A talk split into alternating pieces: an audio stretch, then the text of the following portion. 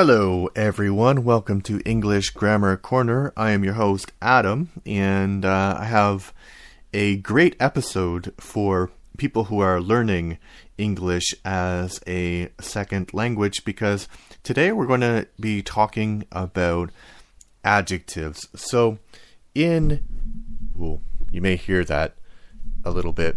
In English, there are basically, it's a little more complicated, but there are four basic categories of words. Nouns, nouns are things like a person or a chair.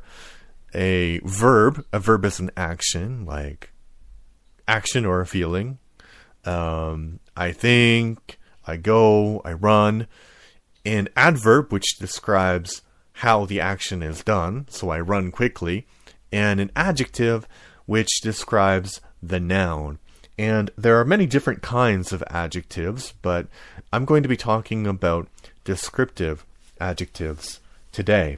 So, a descriptive adjective talks about the size, the color, the shape, or some other quality of a person, animal, thing, or place.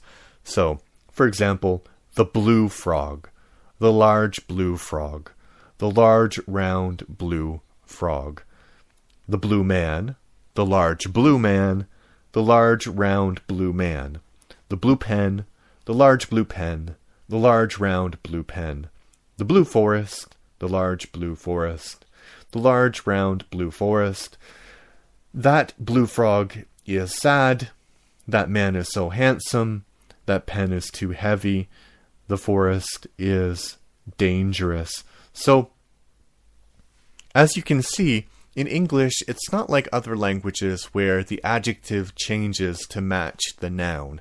You just have to remember the adjective, and that adjectives generally uh, go before the, the noun that they modify if there is no uh, further uh, verb. So, for example, a, or if the verb is not connected to that adjective. So happy and ha- and noun. So so may- so maybe let me back up a, get, a bit. So if the noun and the adjective are the subject of the sentence, then they go together. So the happy man saw me. But if there is no object to the sentence, then they can be separated. The dog is happy. The man is happy. The man is dangerous.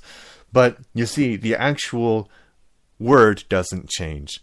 And that's all that you need to know about adjectives. You just have to learn them, unfortunately. Or fortunately, because learning is fun. I think so.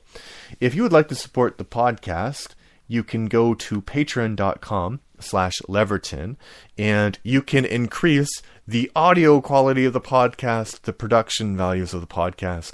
I hope it's a little bit better now than it's been.